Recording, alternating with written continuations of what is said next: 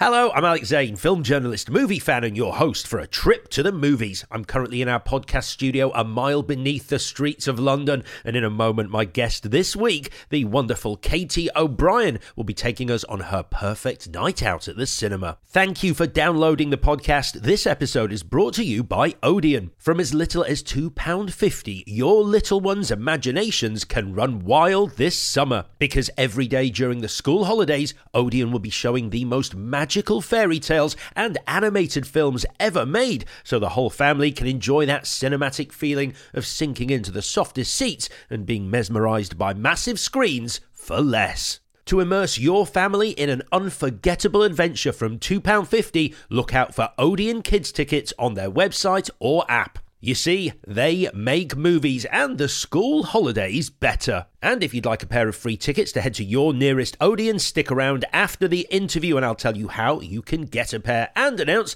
this week's winner. Also, if you would like to watch today's interview in glorious Technicolor, head over to our YouTube channel. And please, while you're there, do subscribe and help us grow the podcast into a giant temple of film. For all the latest updates and to get in touch with us, you'll find us at Trip to Movies Pod. That's at Trip to Movies Pod on all social media. Right then, time to introduce today's guest, who I interviewed just last week on Zoom. So let's do this. Hello, welcome to A Trip to the Movies, where each week a special guest takes us on their perfect trip to the cinema. This week we are joined by a brilliant actress who has appeared in some of the most iconic shows and titles of the last few years, from Walking Dead to Westworld, from D C's Black Lightning to Marvel's Ant-Man and the Wasp: Quantumania. She's also starred as Elia Kane as part of the Star Wars universe in season three of The Mandalorian, and has an upcoming movie, Love Lies Beneath, due out later this year alongside Kristen Stewart. Here to tell us about all that and take us on her perfect night out at the movies, it's the brilliant Katy O'Brian. Katy, hello. Hey, how are you? It's um, it is Love Lies Bleeding with Kristen Stewart. Love Lies Bleeding. What did I say? I thought I'd written it down right. What did I call it? But did I embarrass myself? No, it's, you said Love Lies Beneath, which I feel like is um, it, it, it's like a hybrid of the that Harrison Ford, Michelle Pfeiffer weird movie. Yeah, okay. Love Lies Bleeding. Hey, um, how are you though? Thank you for being on the show. I am great. Happy to be here. I'm uh, currently, um, I don't want to say trapped in Oklahoma, but I am uh, filming a movie. So uh, yeah, but life is good. I mean, in terms of cool shows and movies to be part of, I mean, that's probably one of the most incredible list of credits that I've ever read as an introduction. I mean, the universes of Marvel, D C, and Star Wars. I mean, things seem to be going well. How's life? It's great. It feels so weird because, yeah, I, I feel like, um, you know, I, I grew up, I loved superheroes, loved comic books, loved mythology. And to be in that world is really interesting. And now I'm almost wondering, am I am I stuck here? You know, like, it, will anybody ever uh, trust me to, to break out of that and, and go somewhere else? But I mean, I, I certainly can't complain. It's um, it, it's it's been great. The fan base has been great. Uh, you know, the projects are always fun. It's always an adventure. I mean, it, it, it's amazing. And I think, I, I think, and allow me to correct my mistake earlier, Love Lies Bleeding. I mean, that's certainly a very different uh, uh, prospect. But we'll, we'll talk about that in a moment. Um, how's life changed after season three of The Mandalorian? Obviously, it is a huge and fantastic show. Are you being recognized a lot more when you leave the house? I am. It's really weird. I, I and I, I didn't expect it. I don't know why. I guess just because uh, I just, you know, I'm just me and whatever. Um, and I also, I think, struggle to like recognize people. I'm like, is that that person? And then I feel too embarrassed to go ask. But um, yeah, it's been really strange. Like, even just walking around Oklahoma, I've been stopped several times, and um, and. I don't expect that from Ant-Man because I look so different, and I don't expect it from Love Lies Bleeding because I look so different. So I think it's just because it's how I walk around in the street every day. I, I, I, you're fine adjusting to what? I, I guess it's a it's a new level of of fame, and I, I, it's cool. You're not like, man, I'm literally just taking the dog for a walk. Yeah, no, it's super chill so far. There was there was one instance where I was out in um, in Maryland of all places. And we're staying at a hotel for a wedding, and there were a lot of other people there for various events, whatever. And uh, they were all, we were out late. Everyone was a little intoxicated. And that's where it started to get a little weird, because they just, the personal space bubbles were torn down, and, and I was just trying to get to my room, yeah. and suddenly there's all these people that are just not letting you do it. So that was the first time it's ever happened. And it, it, it was very strange. Um, it was good. Uh, I guess breaking into it, I guess. Yeah. Yeah. I guess you need one experience like that. So it doesn't always, you know, like everything's fine. Cause sometimes I guess it can be quite scary. I mean, crowds like en masse, and when everyone in that crowd is focused on you, can just be quite a daunting emotional experience, regardless of why it's happening. Yeah. I'm such an introvert too. So I'm just like, uh, it's a weird thing because I'm from the Midwest, so we love to talk about anything and everything. Um, and I'll talk to a total stranger for, you know, hours. But then it is also this thing of like, I, I'm great one-on-one, maybe two-on-one. And then it's like, I have to, I have to go somewhere. um, I mean, it's a great show to be recognized for. It, it, yeah. It's such an incredible journey. I'm just going to try, and correct me if I get any of this wrong, but this is, as I see your journey on The Mandalorian. So you initially didn't know what you were auditioning for. You became a character called Imperial Comms Officer. You think they've killed you off. Then you return as a Liarcade in season three. And then you almost have what is a standalone episode. That's uh an incredible journey. How's it been for you? It just doesn't feel real. It's it's like almost like I'm, is, is someone pranking me or or something? But because yeah, I really did. I genuinely thought I was dead. I thought I even remember going into the audition room and say, you know, they asked me to to read it twice, and I was like, well, I'm, you know, it's kind of a small part, and they're like, just do it again. There are no small parts, and they like really honed into that, and I was like, all right, fine. So. do, you know, read the two lines that I had a second time. And, and then it is on top of that, it's so funny because they're so secretive. So you'd get the, the lines the night before you, yeah, they didn't tell me what I was going to be or what I'm going to be doing. So I, I was shocked to find out that I was coming back. Um, even more so to find out that it was, yeah, pretty much a standalone episode. I thought that was absolutely insane. And I was also just kind of baffled that they had that faith in me, having seen so little of my work. Um, But I just, I really love that about, um, I mean, it, first, uh, Sarah Finn's office, the casting director, I, I, they really do see something in people, and they really do uh, encourage their work. Um, because I think, you know, I, I got Agents of S H I E L D through her, I got Mandalorian through her, and then I got uh, Ant-Man as well. So um, there's that. But then uh, John and Dave are really great at bringing people who might be kind of fresh to the industry and, and taking a risk and building them. Uh, helping build their resume, build their confidence, build their career. So I I feel like I owe a lot to them. And and at the same time, I'm just kind of still like, I, I feel still just kind of lost. Like, am I in season four? I have no idea. uh, I, you weren't a Star Wars fan, though, before you, you got the part, were you? I, I think I, I remember reading you talking about how your brother was a Star Wars fan, but you not so much. Yeah, I didn't get it. it it's, it's weird. Usually when something went into space, I was out. I'm like, just count me out of this. um, and yeah, once I found out I was coming back, I was like, okay, I guess I should catch up. Like season two, I was asking Dave Filoni if my um, my little cylinders, my key cylinders, were mini lightsabers, and he's like, like if if someone could literally facepalm as as a facial expression, that was it. Um, I, I had no idea where I was or what was going on. Uh, so I was like, okay, I really, I probably should at least figure out the timeline, what's happened before, who the people are, the, the planets, the major players. And a lot of that has honestly helped in memorizing my dialogue, because otherwise I think I'd be really lost. So did you do it, as, did you do it in one sitting? I mean, like there's, so there's nine films. Was it a marathon, or did you space it out? What order did you do them in as well? Because uh, did you do them in the order of release or chronologically in the Star Wars timeline? There's so many variables to consider. I know, I know. I did them chronologically uh, in, in the timeline. So, so the, episode one first. Yeah, episode one first. Um, and then I did, like once I finally got to... Uh, four, five, and six. I was like, okay, these are awesome. I get it. Like this, I, I get it now. Call my brother up. You know, it's okay. You were right. um, and then I saw the first one with Ray, and then I was like, well, this kind of reminds me of, um, you know, Return of the Jedi and stuff. I was like, this, there's a lot of like very overlap uh, to the original, um, the original ones. And then I didn't see the last two. Uh, I will eventually, but I decided to go to Clone Wars instead. Um, okay. So I'm trying to, yeah, I'm trying to catch up on, on Clone Wars. So I think I'm in season two or three of that. And then I think there's another step chronologically that I have to hit before I get to Mandalorian. So a big question, the kind of squ- the kind of question that, uh, that, that haunts the dreams of, of, of Star Wars fans. What is your favorite of the movies you've seen? So we're saying no to The Last Jedi and The Rise of Skywalker because you haven't seen them yet. But of the ones you've seen, which is your favorite? I think I like I like Return of the Jedi so far. I, I just think that that's um, it's it is. I know that, that you know one of them's called A New Hope, but it really is kind of like that's where I kind of start to feel like a little bit of more hope actually happening.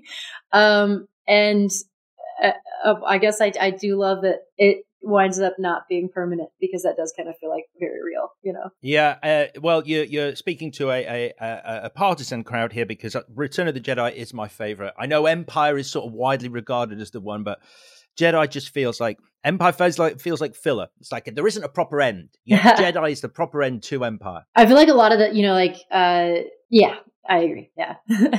Yeah. Okay, good. Well, good. I'm glad we're on the same page about that. Um, do you want to hear, and I'm again, correct me if I'm wrong, but we have a weird similarity in that we both uh, were sort of considering careers in medicine before our mothers went, listen, if you want to do comedy, do comedy. Is that, that's my story. Is that your story as well? Yeah, yeah. I I actually was, I had I'd switched my majors so many times in college, um, but there were two that stuck and, and I stayed with. And then I, I thought, man, you know, I'm, I'm studying psychology, but I really want to be able to help someone the full spectrum, you know, just not just in counseling, but if they needed additional support medically, something like that, I could do psychiatry. I even kind of thought about, uh, you know, neuroscience and neurology. And I, so I added uh, a, a neuroscience route to my degree. Hmm. And I was so close, but I would have needed an extra two semesters and basically a full year of physics classes. And I, I just, physics doesn't work with my brain. And maybe the right teacher could have helped me out, but it didn't. So I needed to take a break. And I had already had a degree in law enforcement, uh, not a degree, but my certification. And um, so I was like, you know, I'll, I'll go work in a city for a few years, really kind of hone down on what I, I want to do. Um, And then if, if it's something where I'm like, I can't think of anything else other than f- finishing this degree and, and going to med school, then that's what I'll do. Um, and I found out a lot of things along the way that kind of helped me make my decision.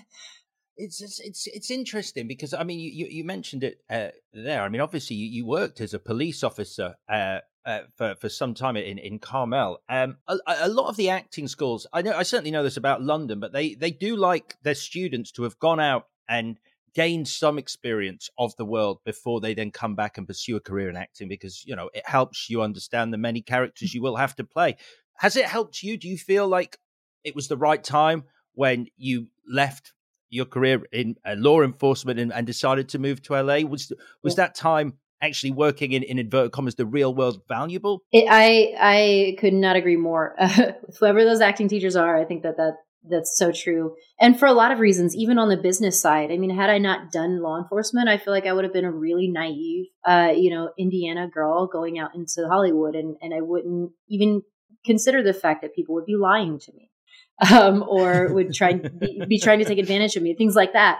Um, and, and so I think that having that real world hands-on experience did help. But then also, I mean, we're talking about a job where, uh, listening, like your your actual life could depend on you listening and hearing somebody, what they're saying, what they're not saying, um, what their actions are doing. So you have to be really good at paying attention to people and reading people, and then also talking to people and understanding where they're coming from. And I feel like that's where, you know, a lot of people get into trouble is they just uh, treat treat everyone the same, and and to an extent there's there's value to that, but I think every circumstance requires a different response, and oftentimes that response is people just want to be heard and listened to and mm. and truly understood. And sometimes there's just not enough time to do that, um, or you know, sometimes things escalate in a way that it, that's it's not possible. But uh, I I think that if I hadn't had that career first, I would have really struggled to break into some of the barriers that that I've had, you know, personally, just in terms of, um, yeah, it not, you know, hiding my emotions or not seeing a spectrum of emotions. Or um, I worked with a lot of uh, a lot of people who had just been in crisis. And so kind of really seeing what that actually in real, in the real world looks like and feels like. Those are circumstances that I don't think a lot of people encounter. And so when they're acting uh, those out on screen, uh, it, it does often come off as acting. It just is like, mm. that's, you know, you've clearly never encountered that. And you're just doing what someone would, what you, the obvious thing that you think someone would do. And so often people don't do what you would assume they would do in certain situations. Mm. So it's the, it brings a, an authenticity to the, to the performance if you have actually seen it in, once again, I, I hate saying the real world because it makes acting sound like not the real world, but you know what I mean. Yeah, yeah. And I mean, obviously you can't see everything. Like, and I certainly would encourage people to go out and, you know, if you're if you're uh, playing an addict, I certainly wouldn't say, hey, let's go out and um, become addicted to something. You know, that's there is there is yeah. a way in which you have to, you know, balance it out for sure. But I think that for me, having that experience was really valuable. And there are certainly other ways that uh, someone can gain experience that is less invasive and um, and just as, as helpful. Um, a, a, a weird uh, sharp right here, but I would love to talk about uh, Ant-Man and the Wasp, Quantumania, because you've been, uh, as we talked about, on, to, on some very big shows. Uh, how different was the experience entering the behemoth that is the M C U and being on, on that set compared to your previous experience of, of, of being on big shows? It's so funny because uh, just personality wise, um, it was it was so laid back that it, it didn't feel as grandiose and, and um, I don't know, as, as, as huge as I feel like it really was. And even this set too, Twisters, you know, we have uh, an amazing cast, massive budget, all those things. And, and I'm still just like, oh, you know, it kind of almost feels like a laid back indie film. We're all hanging out, we're chatting, we're enjoying each other's company. And then you, you know, you kind of remember that you've got um, a thousand crew members instead of like a hundred, you know, or two hundred. Um, and they're all building these massive, unbelievably uh, realistic, gorgeous sets. And, uh, the lighting is like, I mean, you know, in an indie film, you might get like some small L E Ds or something, or, or, uh, one bulb or, or whatever. And, and on these, you have just these colossus lighting systems that they can just move around as they please. And you can do a new setup in like thirty minutes to forty-five minutes. So there are a lot of things that I think like luxury wise, you definitely get.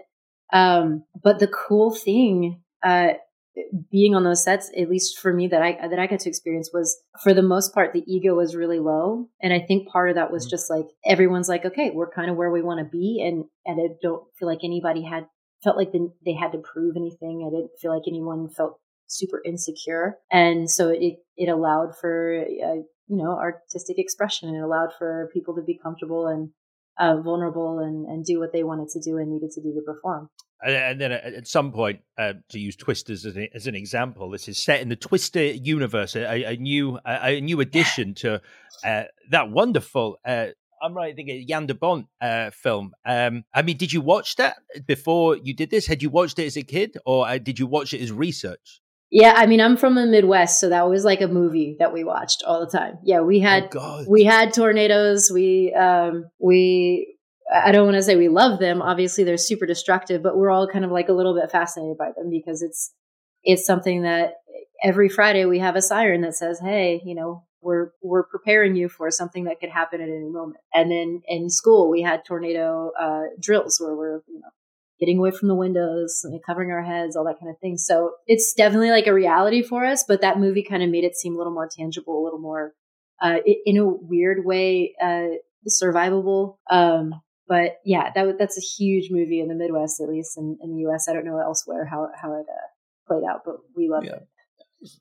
It was it was it was big here as well. Uh, we we don't have to. Well, if we have a tornado, it's like a tiny little thing in a village. But because we don't get them at all, it still makes the news. It's like a mini tornado gets like, oh, there was a, a tornado in, in a shopping precinct, and people yeah. still go, oh, oh, yeah, like that. Um, oh, that's exciting. That's exciting. Hey, um, we're going to the cinema soon, but I, I, A, because I got the title wrong, and B, because I do want to talk about this. Love Lies Bleeding. Um, it is, it sounds exciting. Uh, A twenty-four are, uh, are literally the biggest role of their lives right, right now. Great uh, company. I mean, Everything Everywhere All at Once, just amazing, and, and got the Oscars that, uh, you know, I'm sure will help them in the future. So this is, this is, uh, from A twenty-four. Tell me a little bit about it. All I know really is it's set in the world of bodybuilding, which I, I know is something you were close to previously uh, in your life. Yeah, yeah. I so I actually got the breakdown of this movie from a fan. They sent it to me. It was uh, it was a gay bodybuilding movie. Uh, Kristen Stewart is is leading. They're looking for a co-lead female bodybuilder, um, you know, certain age range, whatever. And I was like, why did I not get this from anyone else? So I I was like, this is my part, period. It's the first time, even just from the breakdown, where I'm like, no one else can do this part. Um, and so I made a um, a PowerPoint, and I put like my old bodybuilding pictures when I competed on there. I put like my experience, all of that. Um, and I sent it to my team and I said, if you don't get me an audition, I am going to riot. And it's, you know, an empty threat. Cause like, what am I going to do? Like go to the agency and like, I don't know, hold up a picket sign or something, you know? Uh, but they, they got it. I really wanted the audition. Right. So, uh, next thing I know, I, I get a little message in the inbox. I got an audition for this. And then, um, I don't know if it's because like, you know, I wasn't a name or I hadn't done anything, you know, very dramatic, very serious before or what, but I had to do like six auditions. Um, and wow. It was like audition, callback, chemistry. They had me um, read with an acting coach. They had me come back for an audition and then another audition. And finally, the last one, I was like, look, I, if there's something different I have to be doing, you have to let me know because I just, I, I otherwise don't know. Are, are, do you have anyone else that you're looking at? Like, I'm the only one here. I'm like, mm-hmm. it, it's either me or you got to start all over again because you've seen what I can do. Um, and and they were like, no, I mean, we we really want you for the part. We're just like, I don't I don't know what it was, but um, so then I finally got got it and I got the script and, and I'm looking at it and I was terrified to do it because it is it is emotionally uh, it, it's emotionally challenging. It's thematically challenging. Um, it is, you know, it, it is also, it's an A twenty-four movie as well. So it, it has that, that indie vibe that, um, it's so new, so different. And I was immediately in love with it too. So I was just like, okay, I'm terrified of this, but I have to take it. Um, it is essentially a story about, uh, a bodybuilder from the Midwest who goes in, uh, into a small town on her way to pursue her dreams. And, uh, winds up meeting this character played by Kristen Stewart. They fall in love. And then um, certain things happen that uh, cause chaos and calamity. And I think that's all I'm allowed to say right now. But I'm really, really excited for it. Uh, I think I just did photo approvals. I think it should come out sometime this year. I don't know. Yeah, I, I rolled the dice at the start. I was like, it's due out later this year because it's it's been finished for a while, I think. So, uh, yeah. So, yeah, that's that's so exciting. I mean, I... a bodybuilder, the Midwest. I mean, it's crazy that, like, I can see why you fought for the role because if you hadn't got that role, it would be like, that's insane. I lived that uh, yeah. life. I would literally have been furious if they found, like, another actress, especially one that, like, maybe hadn't body, you know, and, and was, like, kind of tiny and whatever. I would have been so mad. The, the accent was kind of off, like yeah, it wasn't right. Yeah. yeah, yeah, of course, of course. And I mean, Kristen Stewart, she strikes me as someone who only does projects these days, really, that she's very, very passionate about. So it must have been exciting to work with her on this. Yeah, it was great. I mean, even like I, I I'm very happy that she even agreed to work with me because I think, you know, uh, part of the chemistry reads was like getting her okay. And I think the first thing that I told her was that uh, because I just kind of saw her sitting alone in the corner and I was like, you know what, I'm just going to go up and chat with her real quick and um, hopefully, you know, not bothering her. And I think the first thing I told her was, well, I had, you know, a short drive in, which is great, but my car smells like cat pee because my cat keeps peeing in it. And she was like, really? I'm like, yeah, it just smells awful. There's nothing I can do. You know, that was like one of our first conversations. And uh, I don't know if that helped or hurt, but, but I got the part. So. But yeah, she was super chill. And yeah, I think, like you said, I think it's just, she has that, um, the opportunity to just do what she wants now, um, be, mm. and be really selective. And I think she's also starting to, to write and produce and direct her own projects as well. So she's, uh, kind of following the lines of a lot of, a lot of people who are, I think, kind of over the, um, like the I P dinosaurs and just kind of want to do more indie art. Yeah. Things that, you know, perhaps hypothetically aren't so much led by spectacle and are led by character. Let's let's maybe that's a, a one way of saying it. Do you know what I mean though? You're not being chased by T-Rex and, yeah. in, in high heels. Exactly. Right, right, yeah. Uh, so, uh, so that's great. Oh, I look forward to that. I, I, I look forward to seeing it. Hey, listen, Katy, I'm very excited about this. We uh, ended talking about a movie, and now we're about to enter another dimension, a dimension of pure film where our virtual cinema awaits for the perfect night out at the pictures. You are our guide. We are your audience. Let's go on a trip to the movies. So we push open the door to our temple of film and find ourselves in the foyer. Oh, there's an excited buzz, as there always is in a cinema foyer, the hum of anticipation. Katy, it's your perfect cinema trip. Who have you picked, living or dead, to go with you?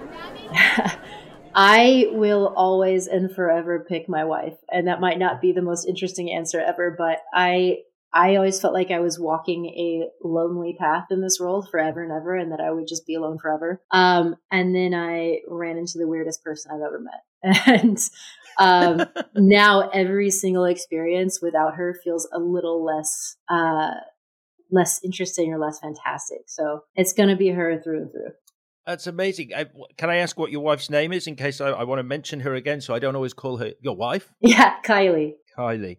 Oh, that's lovely. Um, so are you uh, are you simpatico when it comes to movies, or do you like different things? Are you always going to agree on the film, or do you have different genres that are your personal favorite? We don't always agree, but we often do. Um, she wants to watch more horror films, but is very afraid. I love horror. Uh, absolutely love horror, horror. And I think she has a little bit more tolerance for abstract than than I sometimes do. Okay. Okay. So are you are you are you winning her over into the, the horror genre? Are you breaking her in gently with some like less shocking horror before you go in for, now this is The Exorcist or the Blair Witch? I um a little bit, yeah. I uh you know there there's something called the Hollywood Cemetery, and they they put on outdoor films, and so we've seen some. You know, the, the Exorcist was there, Poltergeist was there. So some of the older ones are a little easier to break into. Rosemary's Baby. Um, Omen. And then uh, we kind of took a little jump and, and watched uh, Black Phone recently. And it scared oh. her to death, but she absolutely loved it. So I think when there's substance to horror, she's happy. Well, it sounds it, it sounds like you've done it. If you've shown her a mo- if you've shown Kylie a modern horror, and and she's got that buzz from it. Yeah, that's great. It means I think you've you've broken the seal, and now she's probably going to be a horror junkie, because once you get into it, as you know, it's a genre you love. I uh, yeah, I think it's always. Um, we watched The Haunting on Hill House and had to sleep with the lights on for a week, so I, I think there's still some room to grow here. But yeah, yeah. That is uh, Mike Flanagan. Uh, yes, that is absolutely terrifying. It's yeah. so good though. The jump scares, the jump scare, a bit of a spoiler if no one's seen it, the jump scare in the car in like, I think maybe like one of the last episodes, that must have scared Kylie to death, because I'm a horror fan and that scared the shit out of me. I watched it with my best friend first. Um, we're sitting there and, you know, he's, he's just like, you know, kind of, we're listening to the argument, whatever. And we're like, huh. And then suddenly that happens. And I jumped off the bed. I was like, uh-uh. We had to pause for a second. And then like the bent neck lady reveal, all of that. It was such a beautiful piece. And then his next one, Bly Manor. Uh, you know, for me, that was more of a, more of a love story, but I, I just loved how, how he incorporated that in horror too. So I, I really think that, yeah, Mike Flanagan's got a really interesting eye for it. Uh, fantastic. Well, you are taking Kylie, your wife, yeah. with you. Now, yes. There is a clock on the wall in the foyer. It reads a specific time. What time of day are you going to the cinema? It is about twelve thirty, just after brunch on Sunday. We've had one too many bellinis, can't drive home yet, but are totally happy to watch a movie. Oh, that sounds perfect. Just that nice little bit of tipsiness where you're like, where you're, you're not so drunk, you're struggling to follow the film. That's way too much. But like, you're just like, it, it, you feel even more immersed. Your real senses are sort of slightly subdued and you're properly immersed in a film. Yeah, we're going to enjoy it no matter what it is, right? Yeah. I like that. Um, you've booked the tickets for the trip. So where are we going to be sitting in the auditorium? We always try to go um, about halfway uh, in the middle, and then I like to be a little bit stage right. I don't know why. I think maybe my head tilts a weird way or something, but I always like that, just to be slightly angled, you know. Halfway up, in the middle. Um, this is this is a standard question that I ask, and I ask it for personal reasons, which I'm happy to disclose. I have to sit on the aisle because movies are quite long. Mm-hmm. You know, there seems to be a fashion for like, how close can we get to three hours without crossing that three-hour threshold? Um, so I, I, I often find that I don't like to have to ask people to move when I want to go to the bathroom. This is not an issue for you. You're A, happy to, like, uh, you know, you don't need the toilet, and B, you don't mind asking people to move if you do. I feel that you had one Bellini too many. Yeah, I mean, if it's it, if it is a three-hour, two-and-a-half-hour movie, something like that, I probably won't drink anything. Like, I might sip some water, but yeah, I'm not trying to go to the bathroom during the movie. But I would say, once we get into these longer movies, I would be fully happy for people to bring intermission back. Because it's starting to get kind of ridiculous. Couldn't agree more. This, I, I honestly, I mean, the argument against it is that when people come back, it's like it's the start of the movie all over, all over again. You know, like people need ten minutes to settle down where, where yeah. they stop rustling stuff and uh, what is this, the right movie? And, and, and apparently, you know, the intermission, that can happen all over again. But I mean, I I I take that so I don't have to go, excuse me, I need to go to the bathroom to twenty-seven people.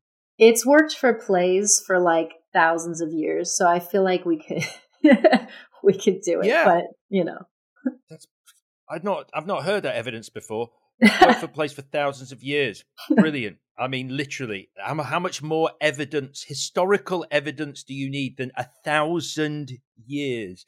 Uh, right, the last thing we need before we leave the foyer and take our walk towards the auditorium. The air is full of wonderful smells. All manner of snacks and foodstuffs are available. What are you choosing to eat? So I used to work at a movie theater, and I will say they sometimes leave those hot dogs on way too long. That cheese packet yeah. for your nachos has been, some high schooler has been scooping your jalapenos for your nachos into this little cubby. And so I, now they make the popcorn in front of you. We used to make it up in like, in the attic and then put it in trash bags basically and bring it down. And so there's a lot of stuff I don't want to deal with at a movie theater, honestly. Um, since they make the popcorn in this front of you incredible. Now. I know. I know. Yeah. They make I mean, the I, we've never had the curtain pulled back like this on the yeah. show before. I, you're the first person who's ever actually seen behind the curtain for these, yeah. these, these famous cinema snacks. Yeah, I'm like, yo, the hot dogs have been, they're like kind of melting on the, the heater. Should we change them? And they're like, I guess maybe it's time, you know? There's no, I, at least when I was there, and it's been maybe about, you know, a couple, twenty years or so, uh, there weren't a lot of people coming to check on us to make sure we were, I don't, I didn't even have to get a food handling certificate or anything. So, um, so now I'm a little like, I don't know. Uh, So if I forget to sneak something in, like Flamin' Hot Cheetos or something, um, I'll, I will go for popcorn if it's being made in front of me. And then like, you know, maybe a water or like a Coke Zero or something, because it's like ten thousand calories for the popcorn. Oh, and I just, I, I also like, I feel like that's a great snack because I'm really self-conscious, but I don't love loud noises near me. Like if someone's chewing really loud or something. So if like, I would love to do like a, like a kettle chip or something, but I can't because I all I'll think about is how loud I'm chewing the chip. So, and like, I'm probably bothering the whole theater. It's crazy. But I, I also did appreciate uh, the, uh, the the sneaking in of food. Uh, it's it's a weird thing. I think that it's a gray area with uh, with cinemas where it's like, are you allowed to bring your own food or not? No one's really sure. But Flamin' Hot Cheetos sneaked in. Yeah. That's a great snack. So great with lime. It's like that's what I gotta do. Oh. Yeah. All right. All right. I'm going to. So you're having some salt. So what are you having on the popcorn? Um, I don't know what the, the options in America don't seem to be the same as here. You have butter. We have sweet and salted. Is it, what are you taking? What are you having on your popcorn? Yeah, usually it comes plenty buttered and plenty salted for me. I I don't need anything else added to it. I know we also we get caramel corn as an option sometimes.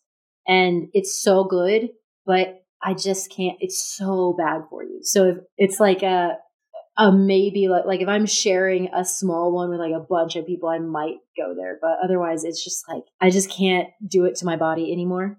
But, um, yeah, I, I just take it as it is. I don't add anything to it. Uh, sometimes they sell those like little salt shaker packs that have like a ranch flavoring or a queso flavoring or, um, There's like barbecue flavoring. It's like these little tiny salt thingies that they that they give you. But yeah, I'm good. Just buttery popcorn then. I love it. This is great. Well, it, it sounds like we've got all the snacks we need. Let's leave the foyer and make our way towards the auditorium. So we push open the doors. Now, the corridor that we're walking down, it's very bare. So what I want to do is put up some posters that represent some of your favorite movie memories, or most important movie memories. Uh, the first poster we're going to put up depicts your fondest movie memory. What's your fondest movie memory? You know, um, I, this might en- encapsulate a little of it, because I'm thinking like movie, like fondest movie memories would be, you know, back when I was really little and we would go to drive-in movie theaters and stuff. I just thought that was that was so cool and such a, a fun, different, and very special for us way to enjoy a movie. So then I can kind of see like um, like Grease, a movie poster of Grease, them watching this drive-in movie at a drive-in theater. Um, or yeah, I think it wasn't like The Blob or something where they were there too. So any of those oh, would be great. Yeah. yeah. Yeah. That's cool. Yeah, we don't really have the drive-in experience here. So now I often get confused because Americana, like we, I, I, I love. Now, do drive-in theaters have the, the waiting staff who actually come to the window of your car to serve drinks, or is that just some drive-in diners? It depends on where you go. Right. Um. Okay. So yeah, yeah, it's very different. So um, we recently did one on the top of a, a parking garage, and they had the staff that came to you. That was really cool. Um, there, some of the other ones you kind of have to go. There's a little more uh, like a convenience stand kind of area that you have to go to. So it really depends. I obviously, I think it's great when they come up to you because I'm lazy, but... I mean, again, I, I get confused between what is reality and what is film. Story of my life. But I think I've seen them on roller skates where they roller skate between the cars. This may just be in a film. Uh, and not a real thing, but I've always imagined, never been to one, but I've always imagined going to a drive-in and have someone roller skate up to me and go, what can I get you? I, that would be my dream. Yeah, they used to do that, and I'm sure there are some places that still do. And I think if they were to start that back up today, it would be super popular. So, oh, all right. So uh, what should we put up? A, a poster? I'm kind of interested in putting up a poster for The Blob. We could do Grease. Which, which would you like to represent your fondest movie memory? Grease or The Blob? I do like, I mean, for when we're thinking of that, I do like The Blob because I love going through even a theater house, opera house, whatever, and seeing some of the older movie posters up. It's there's a really fun blob, a blob vibe to that, and and even especially ones I've never heard of, probably never will see again, like the Mystery Science Theater two thousand, B movies everywhere. So we're talking the Steve McQueen original Blob, not the the reversion they did in the I think the eighties or nineties, where it's like it's a lot scarier. It's not as funny and weird. Oh, yeah, I haven't seen that one. yeah, yeah. Steve McQueen Blob poster is going up. Right, let's continue down the corridor. The second poster depicts your worst memory of cinema, of movies, a bad experience that you had with film. Hmm. I mean, I would I would generally think that it would be because I love horror so much, and that seems to be where a lot of kids like to sneak in and uh, be really annoying, that it would be that, but... There's also, um, and I'm sorry if anyone loves this movie. It was just, I watched it a little young and I was like, I just don't get it. And it, I watched Holy Mountain with a group of friends. And it was almost kind of like, we all felt like we had to watch it. And it was one of the few times where I felt like a movie was happening to me. And I wasn't like, I, I didn't want to be there, and I was just waiting it out. So I think, I think Holy Mountain would be the movie that I, I don't want to see up there again. But is there. Okay, so you're gonna have to you're gonna have to handhold me on this journey. Holy Mountain, I don't I don't know. I certainly haven't seen. What what what what is it? What's it about? And why did why did it why was it a bad experience? Because it was happening to you. Well, it, what is it about is a really interesting question. Um, I think it didn't know what it wanted to be about, and and I think also I we watched a little behind the scenes. At some point, a lot of them were just on acid and just doing things. Um, But what I recall was this man walking around the street. I can't remember if it was Italian or uh, or Spanish, but either way, walking around the street, and someone seemed to think that he resembled Jesus or something. He falls into some pit with a bunch of uh, bread replicas of him, and then they kind of like they kind of like hurdle him to a certain area, and, and then hurdle's not the right word, but whatever, corral, um, and then. He starts pooping, and then they turn it into gold. It's just like, if you want to see a weird movie, and like I said, a movie that just kind of feels like it's happening to you, as opposed uh-huh. to you being an active participant. Oh my God, that's I I I Is it is it weird that I want to see it now? I mean, that's insane. Yeah, no, no, it's it's uh, it, it is wild, and it's been it's been quite like at least twenty years since I've seen it. So I'm sure it's possible I could watch it now and be like, this is brilliant and beautiful. Um, mm-hmm. But as like a high schooler, early high school, I was like, I just don't know what's going on, and I I'm, I'm not afraid but confused. But yeah, so it's a Spanish film, nineteen seventy-three. The Holy Mountain, um, Alejandro. Uh, oh, Jodorowsky. Jodorowsky, Jodorowsky there the you guy go. who was, yeah, who's going to do Dune. Okay, uh, right. I've got it. That's yep. Yeah, it's it's on the list. If only based on uh, bread replicas of himself, and he poops things it's, that turn into gold. I mean, just wow. It is very, very bizarre. And uh, you know what? I'll watch it again, and and maybe it, I'll have a different opinion. Okay. Okay, well, that's good. I like that. You're keeping an open mind. It was a long time ago, but for the moment, I'm putting up a poster of The Holy Mountain as your worst movie memory, time-specific. Right, third poster, a penultimate poster, depicts the last performance that brought you to tears. That's pretty easy. Uh, The Whale, Brendan Fraser. After the movie finished, my wife and I just, we didn't, we couldn't talk to each other for about thirty minutes. We just were like crying and just like sitting and crying. And we, we couldn't even really put a pin on what, what was making us cry either. We just couldn't stop. Um, but I think he did such a beautiful job. And I think that, um, you know, it's a lot of people really focused, I think, on like uh, the obesity aspect of it, which, you know, I understand there's controversy with that too. But, but for me, it was just like, you know, kind of knowing people in general that, um, that have just, they don't really want to live anymore. Um, they've kind of experienced all they, they feel the need to experience and might have some last little things that they want to check off, but, but just being kind of like content to die. And that is just like such a very, uh, heartbreaking and, and sad thing to witness. But also, you know, I, I feel like I know people like that, or I have known people like that. And, and the human in us wants to save that person or, or to, to tell them that, you know, there's something here for you still. And for them to still look at their life and, and maybe even have accomplished all the things they wanted and, and to still say no is just so sad. Mm, yeah. I mean, it uh, uh, an incredible performance from uh, Brendan Fraser as, as well. Uh, uh, you know, and I, I think I think if you were to take uh, the element of the off-screen story away, it would still stand up mm-hmm. in terms of the themes you were talking about and the performance on its own. But I, I perhaps I, I would suggest that they are the off-screen story of the narrative of him, you know, having gone through his own uh, issues, his own uh, uh, demons, uh, yeah. and to come back and play that role and to achieve as much as he did with that role is is kind of special. It kind of adds a, just a, a a little soupçon of something else to the story. Yeah, you you almost wonder, kind of think, you know, uh, a lot of times things happen to us at the right times in our lives, and it's like, would would he have been able to play that twenty years ago around the time of The Mummy? Maybe not. It, it sometimes is like that life experience that maybe he would have turned a role like that down and, and suddenly related to it. So I just, I, yeah, I, I agree. I think that, you know, he, he went through a lot in these last few years, and I, I haven't, um, you know, I haven't like Googled anything. I just know that like he, he says that he's, he's been through some stuff. Right. Um, and I, that, that real world experience, you could just see it. I mean, it was whatever it was that he was able to take and put into that character just added so much humanity and made it so beautiful and, and um, made the experience so real and visceral. And um, yeah, I mean, obviously he won, he, he won the Oscar for it, and I think it was well-deserved. Hmm. Brilliant. We're putting up a poster for The Whale. Now, the final poster we're going to put up before we leave the corridor and enter the auditorium depicts your unpopular movie opinion. uh... I don't know. I feel like I don't know if this is unpopular enough. I don't get three D. Um, I I don't I don't know. I watch if I watch a movie with three D, I'm like I don't see much of a difference. I don't know. So it, for me, it's like I'm just gonna go two D all the way. Uh, like I saw, um, I even saw Ant-Man in three D, and I just I don't feel like I saw much of a difference.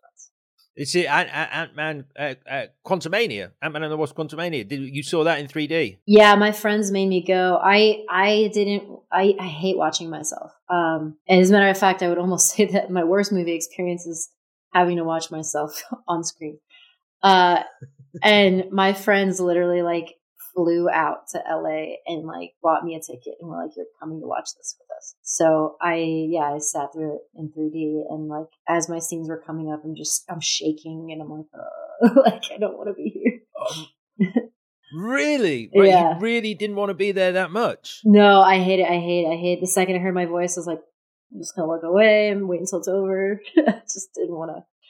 Yeah. Because it, it seems to be, uh, there's a real split in terms of um, uh, performers, actors wanting to watch their work because they get to see things that they will then go, I'm not going to do that again in my next uh, role. You know, little aspects of the performance that they go, ah, you should, I shouldn't do that. And there are people who just never watch and I guess trust their judgment on each new project and, and believe they're learning, you know, as they go on from role to role. So you're very much in the, I don't want to watch, even even as a, a research exercise. It's, but yeah, I mean, part of the issue is I will, I, I'm like, I'll do, I, I would have done everything differently. Like, this is terrible, you know?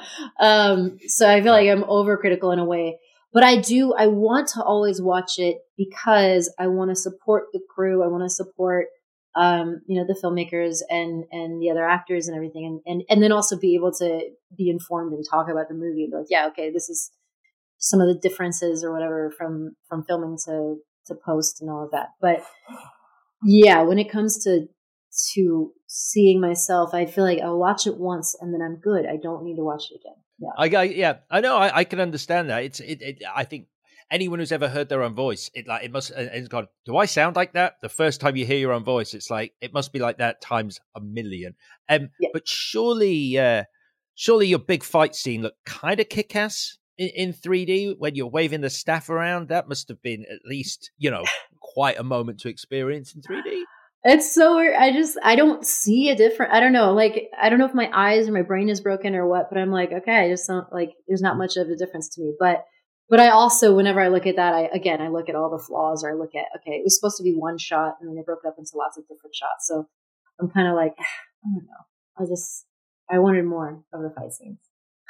I, I believe they kind of sprang that on you as well. Like, you weren't sure until the eleventh hour whether you were doing that fight scene on the day, which it sounds it sounds quite insane to me. Like, that must have been like something you kind of want to know for sure when you walk onto set, we're doing your big fight. Yeah, it was just not, yeah, it was not an ideal day. It was really funny. Yeah, my, my call sheet said one thing. I showed up, the A D said another, you know, the uh, base camp A D said another. So it was all like over the place as to whether or not I was doing my actual fight scene that day. And I had just flown back in from L A the night before. So a little dehydrated, a little like, you know, groggy. Um, and yeah, it was making the transition from Mandalorian to, to Ant-Man again. Um, and yeah, you almost would have wanted, you know, another day to practice it or, or to like, you know, review it or something before you went right into it. And I walked onto set and went up to the A D uh, for, for second unit. And I was like, are we doing the fight scene today? And he's like, yeah. And I'm like, okay, would have loved to know that. So like my double had a, she had sprained her ankle. So she did one, one, uh, you know, for camera, did one rep of it and then had to go to the hospital. And so then it was just wow. me. And so we do our first take and I pull my hip muscle, like my groin on the first take. And then I had to have, uh, like all the stunt guys were so sweet. They're like coming up to me with their like massage guns. And they're like, okay, we're going to just like massage gun you the whole time. So like the whole twelve hour day, I basically had two massage guns on like both sides of my legs. I had, uh, what, what I then found out was your version of like being gay or whatever. Cause everyone's like, you know, you need some D P. And I'm like, some, some D P to me, meaning something very different. And I was like, like, you're all very beautiful, but I, I don't need deep heat. But it's deep heat, just like your, yeah. your like icy hot or whatever. I was like, oh, okay. Yeah. Let's rub that on there. And I'm like ibuprofen, all that. So I'm just like, so when I watch the fight, I just kind of think, oh man, if I, I didn't pull my ankle or my uh, hip right away, that might've looked really good. But to me, it's just all flaws. oh, uh, well, to uh, to not you, I thought it looked very fucking cool. So uh, you know, I didn't, I didn't see any flaws. But then I was, I wasn't there. I can see where you're coming from. But yeah, it looked badass. Um, so we're putting up a poster for three D. You don't get three D. What post? Is there a specific film poster you want to put up? I mean, Avatar: The Way of Water, or, or do you want to put Ant-Man Quantumania? That seems It seems self-defeating. It does. I'm happy with your choice. Let's, well, um, mm, what's a movie that is just so two D that it could never be three D? Um, I, one of the one of the greatest uh, bad conversions where they were doing all the conversions to three D was uh, the the Clash of the Titans remake. Okay, yeah, great. Let's do that. Because they did it like for twenty p at the last minute because Avatar had done well, and you it just it's it's it's bad. It's a bad thing. Oh right? Wow, yeah, Clash. I didn't I didn't see. I you know what I saw the the new one, but I'm such a fan of the original because I'm now I'm thinking, oh, that like little metallic owl would pop in three D, but yeah, I get you. Oh yeah, yeah, yeah, yeah. Oh, now I'm trying to think of its name. I'm going. I, I, I that would take me too long. It's got a really cool name like Bu- Bubo, Bubo. Oh, never mind. Uh, right then, we're putting up a poster for the Clash of the Titans okay. remake, uh, and we're through into the last set of doors. Now, there is a crowd of people waiting to join you and Kylie in the cinema. Do you want a busy auditorium, or do you want it just the two of you? Do you want it to yourselves? It's completely oh, up to you. Yeah, I mean, a scattering of people would be great. All right. Well, yeah. We'll let in a handful, okay. uh, and those... Those members of the, the, the queue, they go wild. Everyone else, they understand. You don't want it too busy. They're off. They're off to eat some of those tasty cinema hot dogs. Nice. Right then. Uh, there's, a, there's a few things we need to play on the screen before we announce the movie you've picked for us tonight. First is the trailer for the film you are most looking forward to seeing at the cinema. What are you looking forward Ooh. to seeing? So, uh, coming most recently, I think, would be Oppenheimer. Um, oh. And then, yeah. I'm also looking forward to Killers of the Flower Moon. Um, oh. Yeah. Yeah. But I'll say Oppenheimer for now. Oppenheimer. Yeah. We're playing the trailer for Oppenheimer. It looks great, doesn't it? I mean, exciting. I mean, he's never done a biopic before. It's like new territory for Nolan. What's what's he going mm. to do? How is he going to play with time? How is he going to make us go, I don't, I don't understand the narrative, and yet it's genius. Brilliant. Okay. We'll play the trailer for Oppenheimer. Uh, right then. Next up, we're going to play the movie moment on the big screen that makes you literally or metaphorically pump your fist in the air. Yeah, it's going to be Two Towers, Lord of the Rings. Uh, we've got the Ents taking over Isengard straight into Helm's Deep. Like, just two my favorite moments of all time. Uh, I, I again, uh, much like we were talking about earlier, um, you're playing to a partisan crowd. To me, the minute that wall explodes at Helm's Deep, where the guy finally gets through Legolas's arrows and he's carrying the bomb, and it's like, take him down, take him down, and he doesn't. And then the wall explodes in slow motion. Best moment in the entire trilogy. It's great. It's great. Yeah, I... I still get like, I don't know. I get so hyped when the Ents are finally like, let's just rage and just picking stuff up, crash and smash it. Throwing people down, filling the giant massive hole. That's it for me, but I totally get it. It's, yeah, that's, that is, uh, the the second movie to me is just like, it's it's chef's kiss mm. the whole time. Mm. Yeah, yeah, it's, and sort of watching what some of the Ents are doing in the background, like the Ent that yes. gets burnt, gets, yeah. catches fire, and he p- puts his head yeah. out in the river. It's like all these cool moments going on. Yeah. Okay, great. We'll play the Ents battle into Helm's Deep from the Two Towers.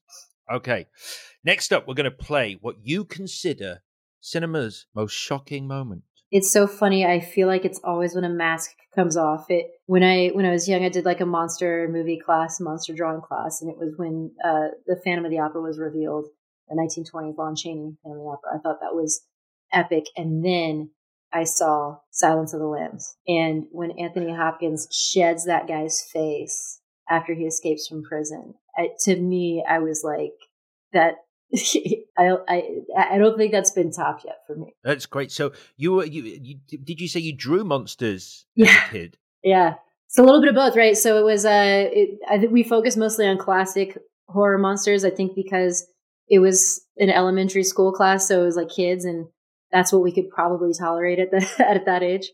So we had Frankenstein, we had uh, Dracula, we had Phantom of the Opera, we had Wolfman, and then uh yeah we would draw them, and then we eventually got to create our own monsters, and I, I found some of my old pictures from from back then recently, sent them to Kylie, and she's like, what is wrong with you?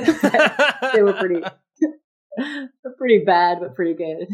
This is the softly, softly approach to get your wife to in, ex, like enjoy the horror yeah. genre. You're showing her chi- a child's drawings, your yes. drawings of monsters. Yeah, look, even a kid can do it. It's fine. It's a long game.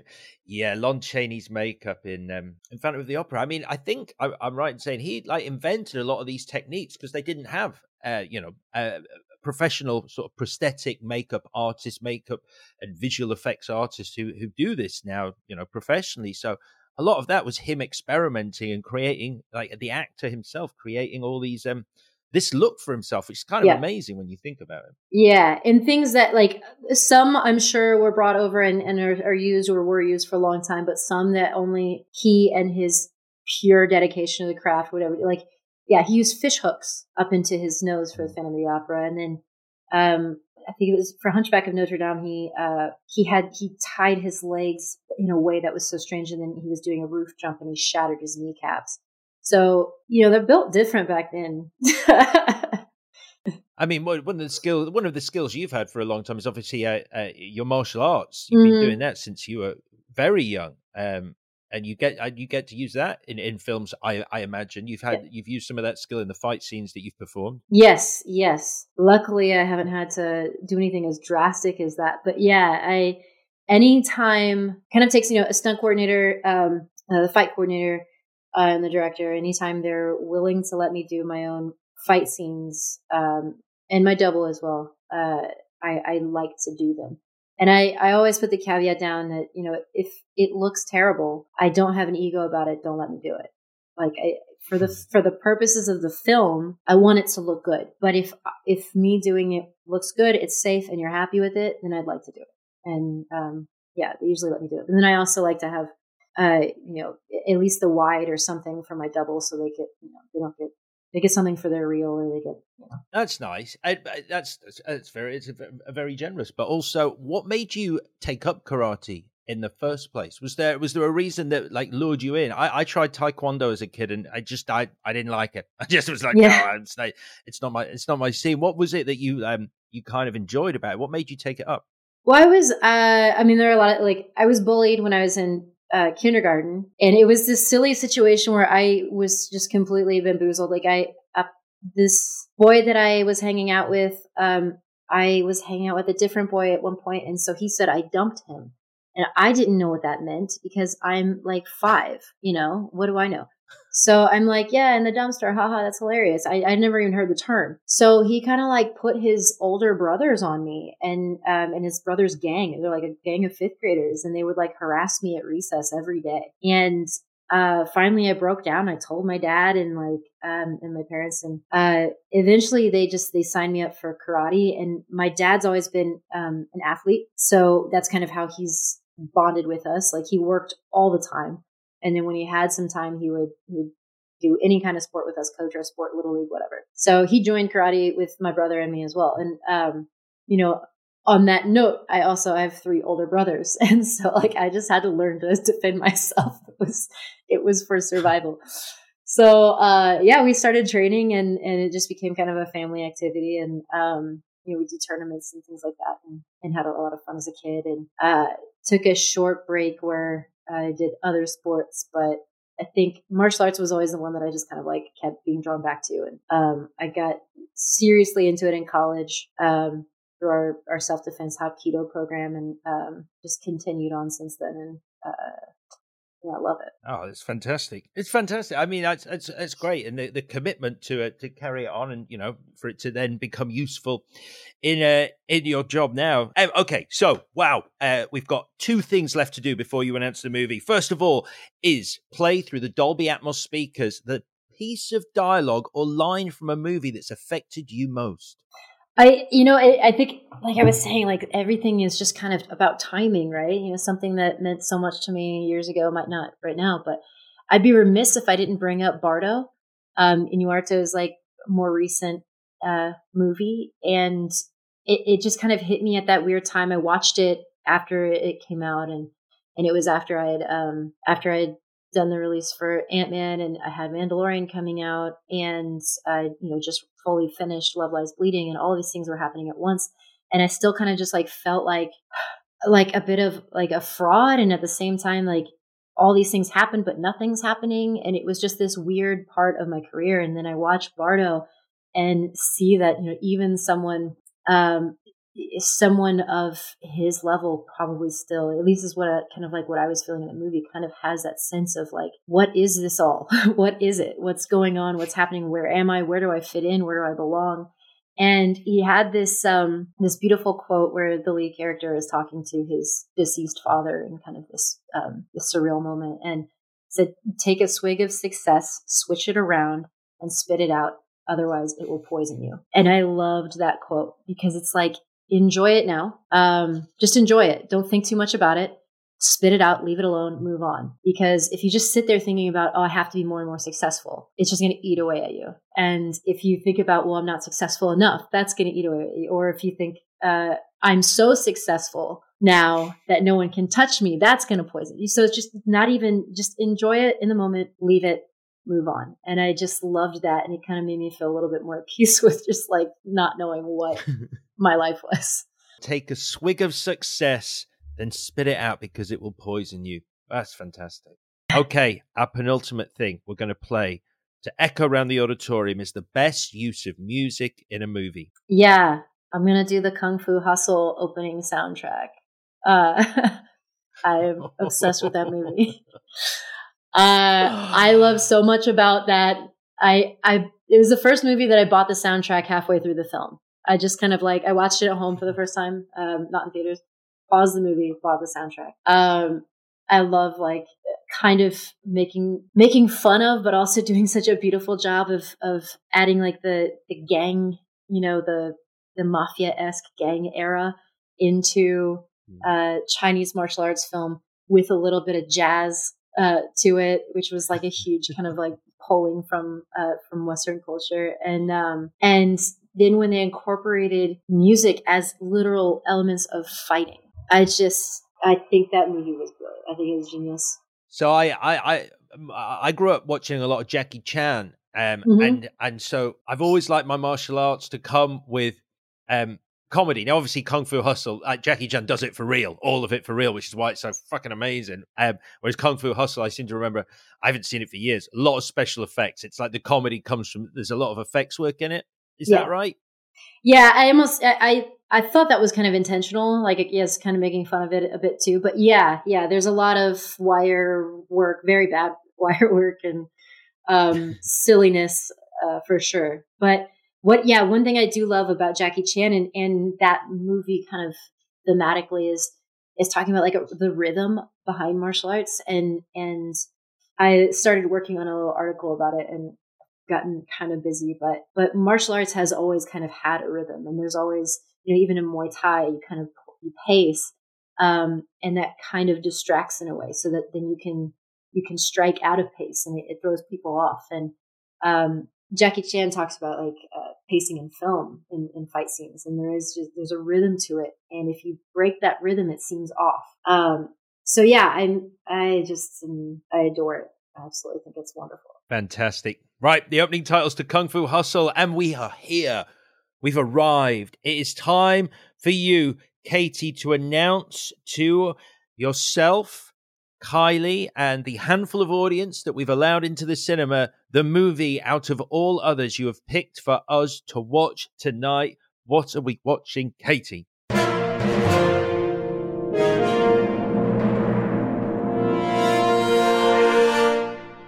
We are watching Alfred Hitchcock, Rear Window, James Stewart, Grace Kelly. And we're going to enjoy watching a lead character who cannot move, spy on his neighbors, and come up with a conspiracy against them. In a really small setting. And it's just, I thought that movie was genius. I just, it, it relied so much on the chemistry of the two actors, of the writing, of their personality, what they brought to it. And it in such a small, small setting with something that we all do every day, which is assume that our neighbors are up to no good. um, do you remember when you first saw it? Is it, is it? Are we going back to when you were a kid and you saw this, or was this a recent addition to your movie C V? Like, wh- when did you see this? We saw it. It's a few years ago. Um, Kylie and I were doing a Hitchcock kick uh, during the pandemic, and um. Yeah, we just, that one stuck out to me for some reason. I, I, I love Psycho. I thought that was great. Um, I, I loved, uh, Vertigo. kind of. I think I don't know if it stands up like socially as as well nowadays. And at some point, I was like, I'm thinking he treats his women kind of, or he has like a weird opinion of women. You know, that that movie really struck me with that. Um, but yeah. yeah, this one just kind of stuck out as as uh, I feel like so many movies now are so um, they feel like they have to be doing so much to maintain an audience attention, and yet this movie did so little. And I was fascinated the whole time. And I just thought, like, man, it'd be really great if we could come back to like that stage simplicity in, in some in some performances and just really rely on good writing and, and good acting and kind of um, kind of reinvest in in artists and performers and not just uh, feel like we have everything has to be a grandiose spectacle. I mean, you mentioned how James Stewart can't move. I, I remember being very scared when um, when the neighbor enters the apartment towards the end. Yeah. Uh, I think we can we can do spoilers for movies that are over fifty years old. I think we're good. But uh, it's just like the, the idea of being incapacitated and have a threat there, that's frightening. I think that works in so many horror films. It, I think that's why Nightmare on Elm Street was so successful too. It's just like you can't, it's it's a lot more creative of a way than, you know, having a character fall down and drag themselves too. But, but we always fear being helpless. And I, you know, I just think that Uh, so oftentimes, if we really think about it, we are. We're most vulnerable when we're asleep, when we're injured, when we're, you know, uh, when we're home alone. And that's when these movies become the scariest. And yeah, I just, uh, it, it's so great. It's just backing into his wall with his little chair. Yeah, I mean, you're, you're absolutely right. Nightmare on Elm Street, that goddamn movie, it's like, okay, so I've watched the scariest movie I'm ever going to see as a kid. Normally, you go to sleep and you're like, oh, go to sleep, wake up in the morning, forget it. It's like, no, no, no, that's when you're going to die. Fantastic. Yeah. What a concept. What a premise. Yeah, that's that's the movie that really got me into, uh, I think, movies in general. And for a while, I thought I would go into like special effects or practical effects because I just I was so fascinated with how they did the makeup or with how they did the, you know, the, the spandex, like on a budget, spandex on the wall, him just poking his face out. And it looks so real. It looks like this dude's coming out your wall, you know, or the spinning room and and. Yeah, it just, it, it is. It's so wonderful. But at the same time, yeah, you are so helpless when you're asleep. It's terrifying. It's terrifying. Oh, yeah. Well, what a movie. Uh, what a movie to screen at the end of our journey. Alfred Hitchcock's Rear Window. And that's it, Katy. The curtains have closed. The guests are milling out, smiling, chatting, and thanking you for taking them on an incredible night out of the movies. Uh, but before you go, it's time for this week's mystery question. As always, we ask, what's in the box? I saw you with the box. What was in the box? Oh, what's in the box? So, okay, this is your mystery question. Uh, right. Okay. Okay. Uh, there has been a groundswell of support for you to, oh, you probably, probably know where this is going. There's been a groundswell of support for you to join The Last of Us as the character Abby. What are your thoughts and would you like to tackle that character? I would love to. uh, I've, I've heard that a lot. Um, but I think they're going to try to go for someone younger, if I had to guess. Um, my argument to that was I just played someone in their twenties and I don't look my age, but I do not think that it will be me. But I'd love a chance if they'd let me. And it must be nice to have people, um, you know, saying that, saying, oh my God, we would love to see you in that role. That must be nice that it's it's happened organically and it's sort of, it's arrived at your doorstep from, you know, fans of this show that they want you to become part of. Yeah, yeah. It's been great. It's been great. I will say, you know, I mean, obviously there's certain things that I'll never be able to control uh, in terms of the business. There's so many roles where I'm like, oh, I didn't even get to see that. Like I didn't get to try even. Um, And so that's always, it's, it's always like, that's what gets me the most is like, I never even got a chance. Um, mm. but, but, um, the one thing I just really hope, and I know that, you know, they, they have a very specific vision for, for that show and everything. I just really hope that whoever they pick is a great actor and also has a lot of muscle because I don't feel like we get a lot of that representation on screen. Um, personally, I just feel like so many people shy away from women with muscle or anyone that has like any, uh, androgynous qualities um, for mainstream stuff. And I think that show's been really, really brave in a lot of ways. So I'm hoping that um, that they go that route. But yeah, at the end of the day, it's like, it's going to be a great role for somebody. It's going to make somebody's, uh, hopefully someone's career. Oh, well, that's, that's, yeah, I, I agree with everything you just said. But if they did ask you, it's a yes, right? Just so they know in advance. Yeah. Yeah. Yeah. It'd be great. I'd love it. I would love to be in, uh, two shows with Pedro and, but actually like I haven't, I still haven't gotten to meet him. So yeah, I'd love to, uh, to be his opposition in two shows. uh, Brilliant stuff. Oh, Katy, your taxi has arrived now to ferry you back to reality. But before you go, let's recap your perfect night out at the cinema. You are going with your wife, Kylie. You are going at twelve thirty, specifically on a Sunday, just after brunch, after you've had a couple of Bellinis. Mm-mm-mm. You're sitting halfway up in the middle. And if the movie's long, although Rear Window isn't that long, you one hundred percent believe intermission should come back as evidenced by one thousand years of theatre. You are choosing, you're going to sneak in past the security because it's your virtual cinema. You can sneak in what you want. Some flaming hot Cheetos. You're having some buttery popcorn and either a Coke Zero or a water. Hey, you'll decide in the moment. Your first movie poster that we're putting up depicts your fondest movie memory. And this is a poster for The Blob, the original Steve McQueen, The Blob, because it celebrates the drive-in movie experience. Your next poster is your worst movie memory, which is The Holy Mountain. Your third poster depicts the last performance that brought you to tears, the magnificent Brendan Fraser in The Whale. And the final poster we're putting up is for the Clash of the Titans remake, because you do not get three D even in your own movies. Then we're going to play the trailer for Oppenheimer. We're going to play a moment that makes you pump your fist in the air. It's the Ents into Helm's Deep from The Two Towers. We'll play the shockingest moment in cinema history, which is the skin mask coming off Anthony Hopkins' face in Silence of the Lambs. The piece of dialogue is from Bardo. Take a swig of success, then spit it out, because it will poison you. Wonderful. The use of music in a movie is from Kung Fu Hustle, the opening titles, and then we're screening Alfred Hitchcock's Rear Window. What a night, Katy. Thank you for taking us on a trip to the movies. Have you had a good time?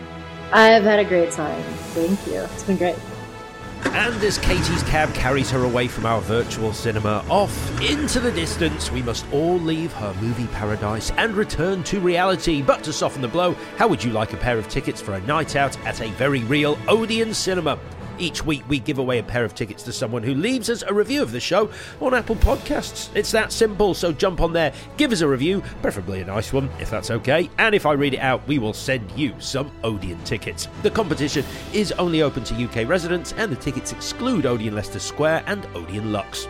And just before I say my final farewell for this episode, don't forget you can find the full video for today's Katy O'Brian interview and indeed the videos for every guest on our Trip to the Movies YouTube channel. So please head over there. And as I said, help us grow the pod by subscribing. That would be lovely. Thank you very much. And that really is it. I'll be back next week when another guest fills our cinema with their celluloid dreams as they take us on a trip to the movies. Bye-bye.